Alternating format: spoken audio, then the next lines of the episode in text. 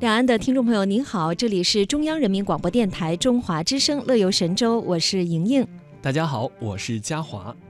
呃，欢迎在每天上午的十一点十分收听来自北京的声音。嗯我们节目的重播时间是每天晚上的二十二点十分。那么现在呢是岁末年初了，对当然也是很多朋友总结过去、展望未来的一个好时机。哎呀，其实回想过去那一年，我觉得很多嗯朋友可能觉得收获很多，但是也有很多没有完成的计划啊。是要是时光能够倒流就好了，要是有机器猫就好了。啊 啊！嗯但是时光无法倒流，嗯过去一年留下的遗憾，只有在新的一年努力弥补了。嗯过去这一年的经历，也许会在新的一年为我们提供宝贵的经验。嗯，回首二零一八，你的计划都完成了吗？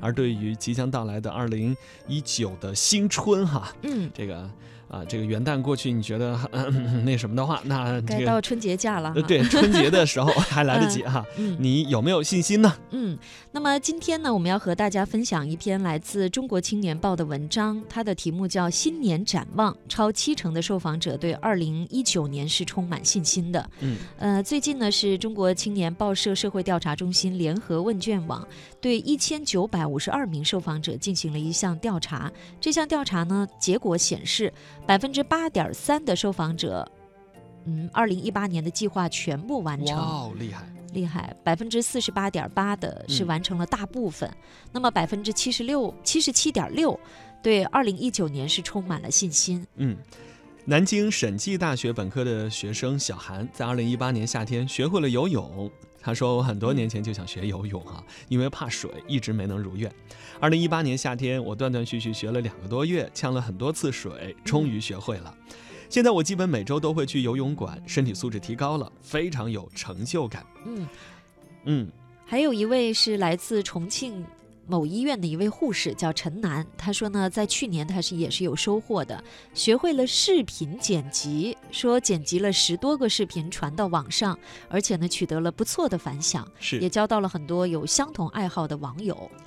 调查显示，百分之八点三的受访者在二零一八年完成了自己的计划，百分之四十八点八的受访者完成了大部分，两者合计达到了百分之五十七点一。而百分之二十五点七的受访者呢是完成了一半的计划，百分之十一点九完成了小部分，百分之二点九啊全部都没有完成啊，百分之二点五没有计划。呃，所以呢，根据受访者的各种计划排名呢，旅游出行是完成度最高的一种，达到了嗯百分之五十三点四。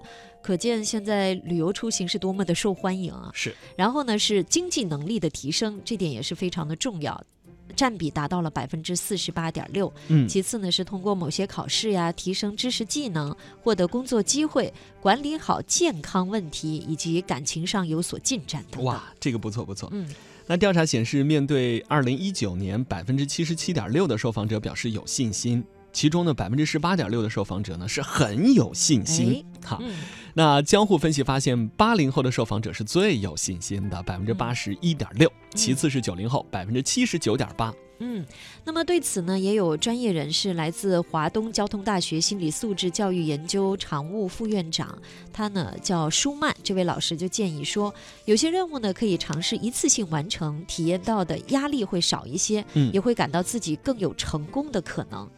第二呢，可以把大任务分解成小任务，啊、每一步小一小步所带来的成功喜悦，就会让人很有成就感。哎，第三呢，就是可以成批去处理不重要的事情，嗯，啊，把很多不重要的事情聚集在一起，立刻采取行动来完成。啊，第四呢，就是不断的提升自己，把一些活动来保留专门的空间，为一些活动。嗯。好，听完之后，我相信啊，在二零一九年，我们这个完成度还会再高一些。嗯。